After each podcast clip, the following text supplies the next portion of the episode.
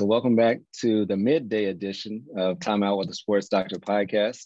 We have another very special guest with us today, Dr. Rachel Gainsbrugh. She is a clinical pharmacist, but the most important part that we're going to talk about today is how she's pivoted to become a real estate investor, especially in the short-term real estate area. So welcome to the show. Very glad to have you here. And thank you for making time in your very busy schedule to come on.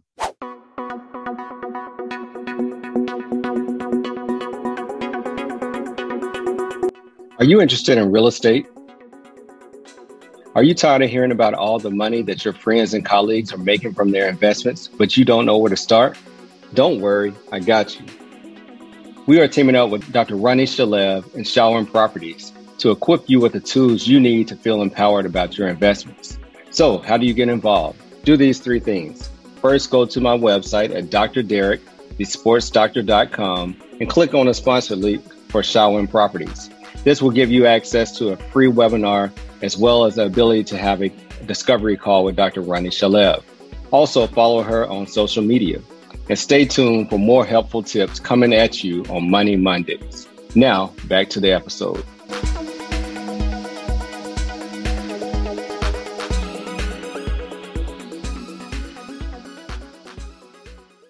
Dr. Burgess, thank you so much for having me, and thank you for taking the time out to put this content together. I know you have a busy schedule as well, but the information that you're sharing with the community is so valuable. So I appreciate you carving out that time to share with us.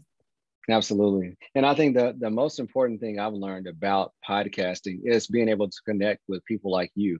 I've learned about you by listening to one of my previous guests' podcast.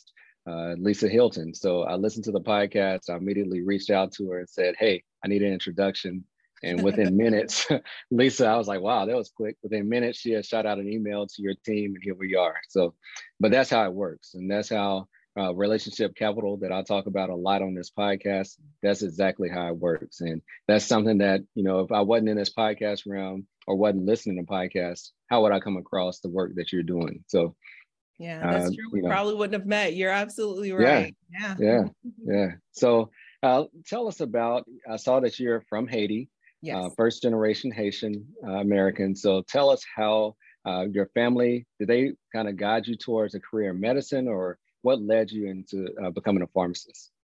Yeah, absolutely. And so one thing that you'll learn about traditional Haitian culture, and I know it has changed with updates and the latest and greatest, but traditionally it's all about having a solid, safe career. And if you're not a doctor, then you're an attorney. Those are your two options, pretty much.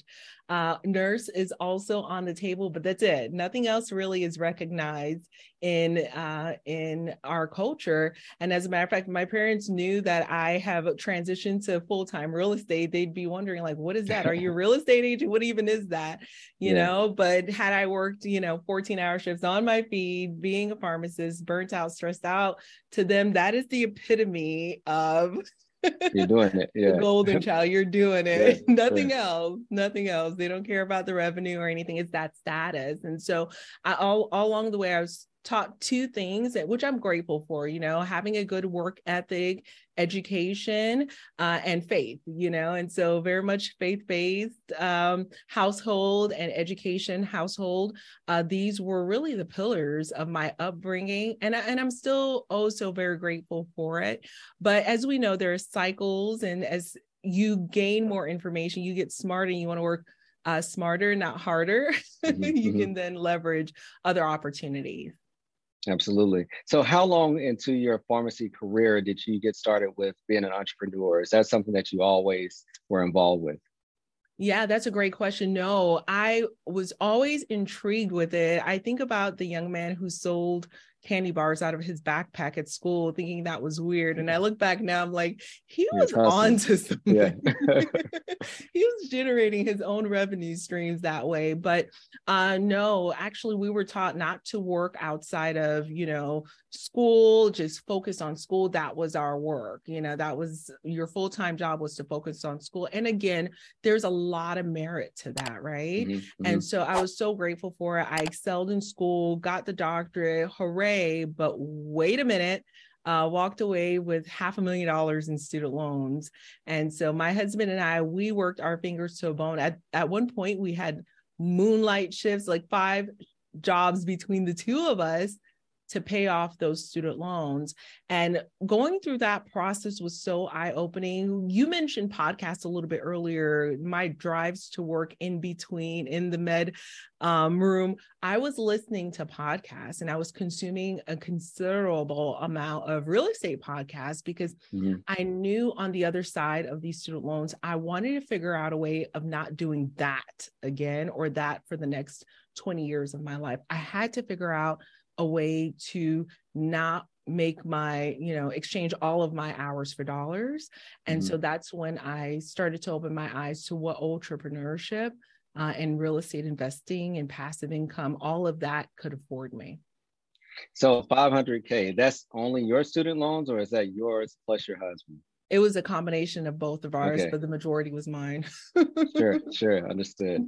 Yeah. So, you know, student loans, that's something that most of the time when you're going through training, I'll speak for myself, never did I think about, let me start paying off student loans. It was, okay, I get this check, good, I can spend it, right? Yeah. And I'll spend it on vacations, I'll spend it on rent, I'll spend it on clothes, I'll spend it on a nice weekend out. Right, a wedding, right. Yeah, let's invest in our wedding, right? So, but you go to these kind of financial counseling at the beginning of the year and you sign, yes, I want my student loans. I want to max out my student loans. No. But were you really educated about student loans? I never felt that I knew, even as a resident, that, you know, if I'd have just started I had one co-resident who was making, and probably because she was a woman and she was smarter than us, but she started making minimum payments and she paid off her student loans a lot quicker than everybody else.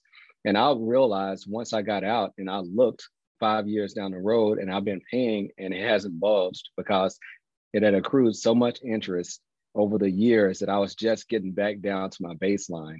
So what did you kind of think about your student loans and kind of education that you received around it? Yeah, one thing that I'm going to be honest, and I've never said this in public before, but I would get those alumni notifications from my university and it would burn my biscuit. Like, you want me as an alumni to donate to a cause, and I am drowning in these student loans. Are you kidding me right now? And I hate to sound that way, but no, I get it.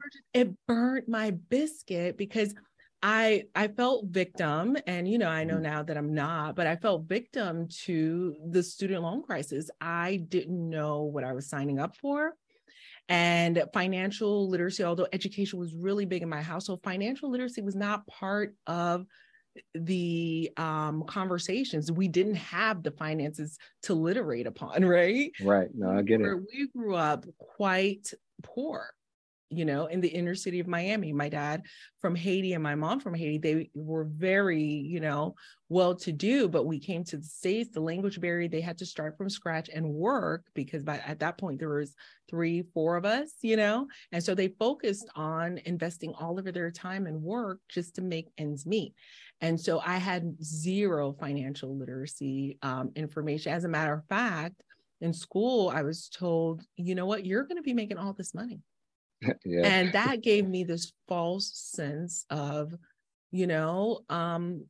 Worry about it later. And it's my husband. My husband actually was raised in a different household where he had affluence. He had seen affluence and he got it. He's more of a, you know, left brain, like artsy, and he's a psychotherapist and he's all into that, but he was trusting me with the numbers. I know numbers, but not finance it, but he got it immediately. And so when we came out of school, I'm here at the Range Rover boutique naturally, right? And I'm here at, you know, meeting with the builder to build a 6-bedroom home, like the two of us with one kid, 6-bedroom home. Of course, we need that. Yeah. I'm here signing up for private school because only the best, right? And he's like, where is all this money coming from? Like, they said we're going to be making a lot of money, but we have student loans. And it's until I actually sat down and give me a spreadsheet on everything and looked at the numbers. I was like, wait a minute, you know? And so he had already seen it. He saw the writing on the wall. He goes, Rach, are you sure the numbers are going to pan out this way? I don't think they are. And so he got it, but there was no financial literacy at all. And so I'm super, super passionate about that now. As a matter of fact, I am going back to my alma mater to speak about financial literacy. Not that I pegged myself as the guru on it by any means, but we were able to pay down our student loans. We sold everything. We sold the house. We went down from a, 5,000 square foot home down to a 1,300 square foot apartment. And we sold everything and we paid off everything in just a few short years. And then we went into real estate investing because he just wasn't having it. Had he been my same personality, we probably would have been drowning still to this day. He was like, no. Yeah. That's glad that you had somebody that was different, but I can relate with everything you said. Never in a million years I think that you can make a 6-figure salary and spend all of it, in a year. You think that, okay, I'm going to make X amount of dollars. I'm going to be able to save a lot. But if you don't adjust your lifestyle, and you just start to live lavishly, like you mentioned, sometimes. Big house, big car, trips, food, eating out all the time. That money is gone. And you'll still live paycheck to paycheck, and you're still dependent on your job. Yeah. So that's why I think the mindset piece is so important to go from being just, I talked about Robert Kiyosaki a lot, to being a worker, to being an investor, moving from that left side to the right side quadrant. And it's so important because if not, you just get caught up in the rat race. You have to work more and just to sustain your lifestyle, forget about even creating wealth for your family. So that's why I want to pivot, because you've come upon a gem. So tell us about, real estate, and then specifically more kind of the short-term real estate that you're doing and your approach to it. Yeah. So towards the tail end of that, we were in that apartment and we were thinking to ourselves, wow, we've made a lot of headway. And we were using a debt snowball system. And that just really catapulted our ability to get rid of the student loans. And we actually were looking at, okay, what is our next step? We wanted to purchase a home for ourselves, and we wanted to invest because we were quite burnt out from that, from that process. Beans and rice and beans. Beans, and, you already know, yes. But I kind of like beans and rice and beans because I'm Haitian. So to me, that was just... It wasn't punishment. Huh? Okay. It wasn't punishment. I was like, yes. I could get behind that. But we wanted to invest in real estate. We looked at different investment strategies. Bitcoin was coming out at the time. We're like, what is this? Well, we couldn't quite figure it out. And we really believed that we wanted to invest in something that we understood. And I can touch a house, I can feel a house. So we went for real estate. But within real estate, there are so many different factors, and there are so many different avenues with which you can invest. So we looked at what was the easiest and best way and time saving. It wouldn't cost any money to get in, was wholesaling. Woohoo, let's use wholesaling, right? Well, quickly, when we did a deeper research, we realized, hey, this is a whole other job, like legit, a whole other full-time job that you would require staff and all of that to make that really work and profitable. And so we kind of kicked that to the curb. Then we looked at, obviously, the next best step, which is going to be from HGTV, fix and flip, right? You see everyone at the end of the episode, 40K, easy. Right. Every dollar they put into renovation turns into a dollar in their sale price. That's amazing how that works. Right. So again, did our research and you realize that's a whole project management job. So it's a whole other job that we didn't necessarily think we would enjoy doing or want to do. And so we just kept looking around long-term rentals. We found some rentals in Georgia. It was like one that was 20 doors. Only $300,000. We're like, oh, we're going for it. But when we looked at the rent roll, they were paying $160 a month. And I said, you know what? I want to live there. Right. My son, you probably don't want to live there. Right. But, you know, I was like, okay, so where's my ROI? I don't even think it met the 2% rule at that point, or the 1% rule rather. So then I just kept looking and I saw syndications and I looked at some of those balance sheets and I was like, you know what, that's not going to, the ROI wasn't there for some of the opportunities that came across my desk. And finally, I saw short-term rentals, you know? And so for me, short-term rentals was a win-win because I always had an eye for design, or so I thought. My designers don't think I do, but I think I have an eye for design. No, they're sweet. And I thought it would be something that I would enjoy doing. And it turns out that I do. And so I started with my first short-term rental. I found a home in a market that I'm very familiar with, literally 0.1 miles away from where I lived, in my own backyard, underpriced. It needed a new roof, understood what that would cost, and understanding what capital expenditures are so important, because when you walk into any deal, and especially as your first investment property, you hear your dad in your mind telling you, oh, if the electrical's, you know, not working, walk away. If the roof's not working, walk away. But as an investor, you put on a different hat, right? So, well, how much does it cost? Does the deal still make sense? And if it still makes sense, you can move forward. And so knowing that this property was priced way under market value, the homeowner, unfortunately, had passed away due to old age, and the trustee was out of state, and they didn't know too much about the market. They just went ahead and listed it. And so we snatched it up and we turned that into our first luxury short-term rental. We set it up, designed it as a short-term rental, and that home was priced at $290,000 or so. We purchased it at that price. We asked for nothing, no contingencies, nothing. And so we won in the face of like 7 or 8 other bids. And we put in, I want to say about $12,000 worth of work into it. And we were able to rent it out for about $6,000 to $7,000 a month. Wow. Yeah, which was fantastic. And we thought, oh my goodness, let's do this again and rinse and repeat. And we purchased a second home, not too far from there, but a larger home. And that home, I was thinking to myself, okay, I can probably make $8,000 or $9,000 on it. And this one was much more expensive. It was $460,000. And so once I put in my systems, added the dynamic pricing tool to that property, that home really was an aha moment for me. I was anticipating $8,000 or $9,000 for this home. This single family home. Okay. Yeah. Mm-hmm.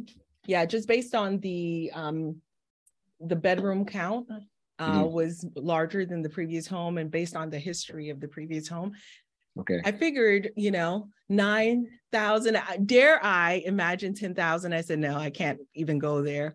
I turned on the dynamic pricing tool, which is an algorithm-based tool that looks at the metrics for the entire market. This particular home got priced by the database for the next 30 nights for $28,000. And I said to myself, okay, no, there's no way that this is correct. And so before I got the opportunity to turn it off to retrain it, it got booked. That property got booked at $28,000. The Sabre training bat is like no other training bat you've ever used before. So the purpose of the Sabre training bat with its modified barrel is so that you can perfectly sequence and get behind the ball, getting the bat on plane sooner, creating less mishits, more line drives, higher batting averages, and more exit velocity. The Sabre training bat is the #1 training bat on the market. Sabre bats, the training bat that's going to take you to your best swing.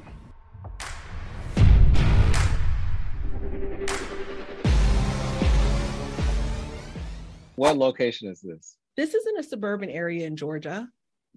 Okay. South so of we're Atlanta. Not talking South Beach, right? No, there's no water. There's no beach. There are no mountains. There are no lakes. Yeah. Wow. So okay. The guest that book for that amount was actually the executive director of a movie series that is being filmed in Georgia. And then the following month, it got booked for $21,000 by a property homeowners insurance company who had a family who was displaced. And then the next month it was $15,000, then $22,000. And so at what point do you ask yourself, like, when am I playing too small, right? You know, for me, 10,000 was like, I wouldn't even dare, like, knowing me, I'm not paying 10,000. Yeah. Like, I can't afford me. I'm not paying 10,000, you know, but you just never know the type of value that you can curate for the right buyer. You know, that's the key. The right buyer may be out there for the value that you're able to curate. So I remember that night at 28,000, I was like, oh, I'm going to turn this off. You have to train it. They booked. Mm-hmm. I had to take a step back. It's like, where else am I playing small in my life? Where else? Because it's just unbelievable, you know? So the algorithm did not have any preconceived notions. It did not have any hangups. It didn't have any history of money trauma, you know? Right. It understood the scarcity in the area. It understood the value that this property had as it relates to other properties. It understood the lack of availability of other properties. And so it priced it based on that. And so to me, I still can't get over. And that's the property, I don't know if you got to see, that was featured on Netflix just last month on Buy My House. So really excited about that. So you just kind of glazed over that. You are on Netflix, Buy My House, your home in Atlanta, right outside of Atlanta, Georgia. Yeah. So give everybody the episode. Do you know the episode number? Yeah. So it's episode number 4, right around the 8-minute mark. You'll get to see that house that I'm talking about right now. Nice. So I think for anyone that was about to click off this episode, I think they're intrigued now. So first, tell us what defines a luxury rental, and you know, what kind of market is that you typically target for a luxury rental? What's great about modern luxury, Dr. Burgess, as it compares to traditional luxury, modern luxury is not our grandmother's luxury, right? We're not Lifestyles of the Rich and Famous. Do you remember that show with the gold doorknob, the gold toy? No. Just overstimulation of things. Modern luxury is actually cleaner. You know, and when it comes to modern luxury travel, it is the accumulation of experiences. That guest wants a unique experience. Okay. And I call it my 3 C's of modern luxury travel. It's the guest communication. So communication is the key. So how you set up your listings, what you say in your listings, how you almost story tell. You tell them what they're going to be able to experience, you know? You don't say it's a living room in the caption, living room. Duh, I see it's a living room, right?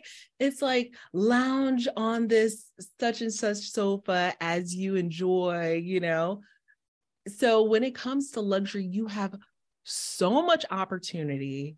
And just the world is your oyster when it comes to luxury. The second C of luxury travel is connections. If you can curate a way for your guests to connect with nature, as well as connect with those who are with them, that is definitely the vibe they're looking for. You know, the outdoor area, if you can create a fire pit, it depends on the market, right? Not all markets are created equal, right? But think about, how do we help them to reconnect with each other? How do we help them to reconnect with nature, the connections? And number 3, it's convenience. If you can make life easy for them, don't make them work hard to check into the door. If they can't put in a code to just go into the door, it's over, right? So no keys, no turnkeys. No, I'm not fighting for my life. It's the middle of the night. Some of them are coming in late at night. Now they have to get a flashlight to look for a lockbox somewhere. Convenience. Make it easy for them. So when it comes to luxury, those are really the 3 pillars for me. They want to connect with nature. They want to connect with the community. They want to live like a local. They want those unique experiences. Something as simple as a local recipe. We were talking about Louisiana real quick, right? Is there a famous gumbo recipe that you can add the dry goods next to a crock pot, just add water, and they have a local recipe that they can, you know, enjoy to connect somehow? That's what we can do as hosts. Unfortunately, the hotels, they can't necessarily do that all the time, but we as hosts, we are uniquely positioned to do so. So that's why we have been able to thrive in Pennsylvania, the mountains of the Poconos, and in our backyard in Atlanta. We're looking for ways to make these things happen. And outside of that, if we want to talk about tactical and tangible, and your audience is probably, Rachel, give me the things to buy and stop like pontificating. King size luxury bed is a default travel luxury bed. You want to add a king size luxury bed somewhere in your property. We're actually building a house on a beach. We have 5 bedrooms. 4 of them are going to be king size bed. Nice. Okay. That's because that screams, you know, bring other couples, right? That's how we travel. Yes. It's me, my spouse, his siblings, their spouses, their kids. When we travel, and our parents, aging parents, when we travel, it's about 4 or 5 of us splitting the bill. And you have to think of that because our nightly rates are quite high, but once they split it, they each have a great king size bed, an ensuite. You know, we're building the house specifically for our avatar, and then a crazy bunk room, just like lots of built-in bunks, just really, really awesome. But that king size luxury bed, once it's split, you don't feel a certain kind of way about charging $1,800, $2,000 a night, because that's what we charge, but you're splitting it between 5 paying units. Not too bad, because we do like the larger homes. That's where we get our biggest ROI. But yeah, so default travel bed is the king size bed. And when we're looking at homes that are outside of vacation areas and neighborhoods, we want there to be some kind of a curb appeal. So if we're like driving down my neighborhood where I grew up in Miami, in the hood, and you see the car on the lawn and you see people coming out, that is, there's no way to market that as luxury. Just, okay, yeah. Let me tell you what's not luxury. No parking in the front yard. Okay. Right. But if, you know, it's, you know, we have a lot of foliage and it's pretty well maintained, you can turn that property into a luxury stay by following some key metrics. I actually have an article published in Bigger Pockets, the 15 luxury amenities that won't break the bank. And part of that is, you know, just looking at, you know, what that curb appeal looks like, because that would completely exclude you from being a luxury stay, but everything else can really be worked on to getting there. You didn't hear her say an article in Bigger Pockets, right? She's a big deal, guys. She's a big deal, folks.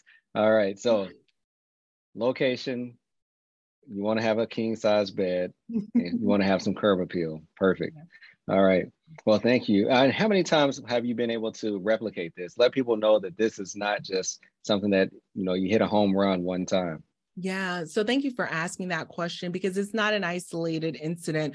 We've been able to replicate this 15 times, but what I'm most proud of and I'm so excited about is members of our community are replicating this as well. So over 50 doctors and other busy medical professionals in our community have launched their properties as well in different markets, and they're able to replicate the same process. So it's not an isolated incident at all.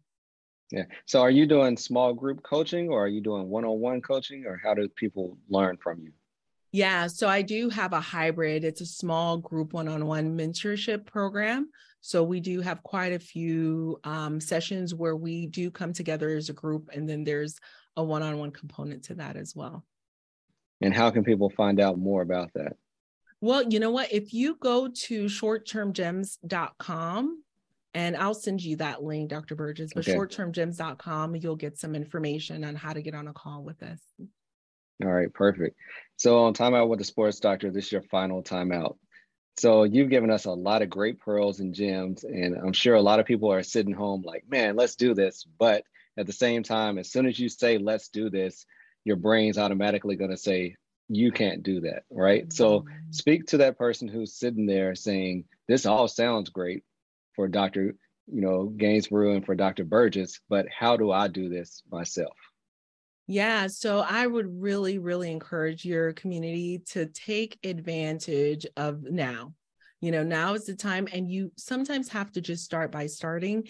I know that a lot of us, we keep getting ready to start. We just need to start, move forward, because believe it or not, we have some amazing legislation right now for cost segregation studies, bonus depreciation that are applicable for short-term rentals that are going to go away in a few years. You know, we're able to accelerate depreciation, see anywhere from 80 to 200% gross ROI on our initial investment. It goes down to 80% in 2023, and then 60% in 2024, but this year we're able to accelerate depreciation. So a lot of you who are on the fence thinking about the fact that the recession, you know, appears to have accelerated, the interest rates are higher, right, but you're still able to take advantage of a lot of these tax benefits. And I hate to call it a loophole, but yeah, it's a short-term rental tax loophole. You're able to take advantage of that right now. And that trumps quite a bit of some of those negative, you know, reports that we're getting. So now is the time to invest. You know, Warren Buffett says that if you don't find a way to make money while you sleep, you will work until you die. So let's get to it. And there's so much out there, and we have a very supportive community as well. So if you want to do it, you can in fact do it. Perfect. Well, thank you for sharing that, especially you're talking about that's before the end of 22 with the bonus depreciation for the short-term rentals. And that's specifically for short-term rentals, correct? Yeah, for short-term rentals, you get 100% bonus depreciation if you can materially participate. And so material participation, it's easy to get that done before the end of the year because we're towards the end. And so ordering furniture that's materially participating, and I'm not a tax advisor or anything, but I can just speak to it at a higher level. But if you jot down those hours where even you're researching property, that's considered material participation as well. And so you can get your 100 hours of material participation to qualify for that 100% bonus depreciation. We can accelerate that this year, and next year it's 80%, and then the following is 60% until it phases out. Perfect. Thank you for that, Jim. And how can people follow you on social media?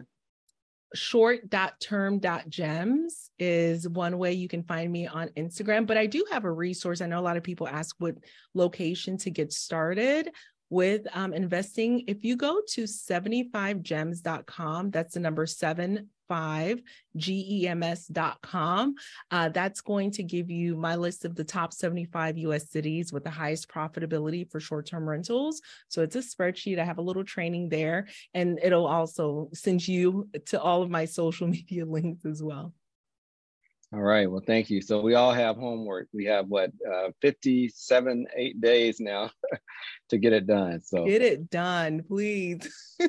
Perfect. Well, thank you for your time. Thank you for sharing all this with the community. And I really appreciate you coming on the podcast. Such an honor. Thank you so much for having me. Thank you. Thank you for continuing to support this podcast. If you enjoyed this episode, then please leave a 5-star review. And if you haven't done so, subscribe so you continue to get the updated episodes. Until later, peace. Hey, time out with the sports doctor. Keep our head right in the game. We ain't never stopping. You are now tuned in. Trust you don't want to miss. This is where life, sports, and medicine.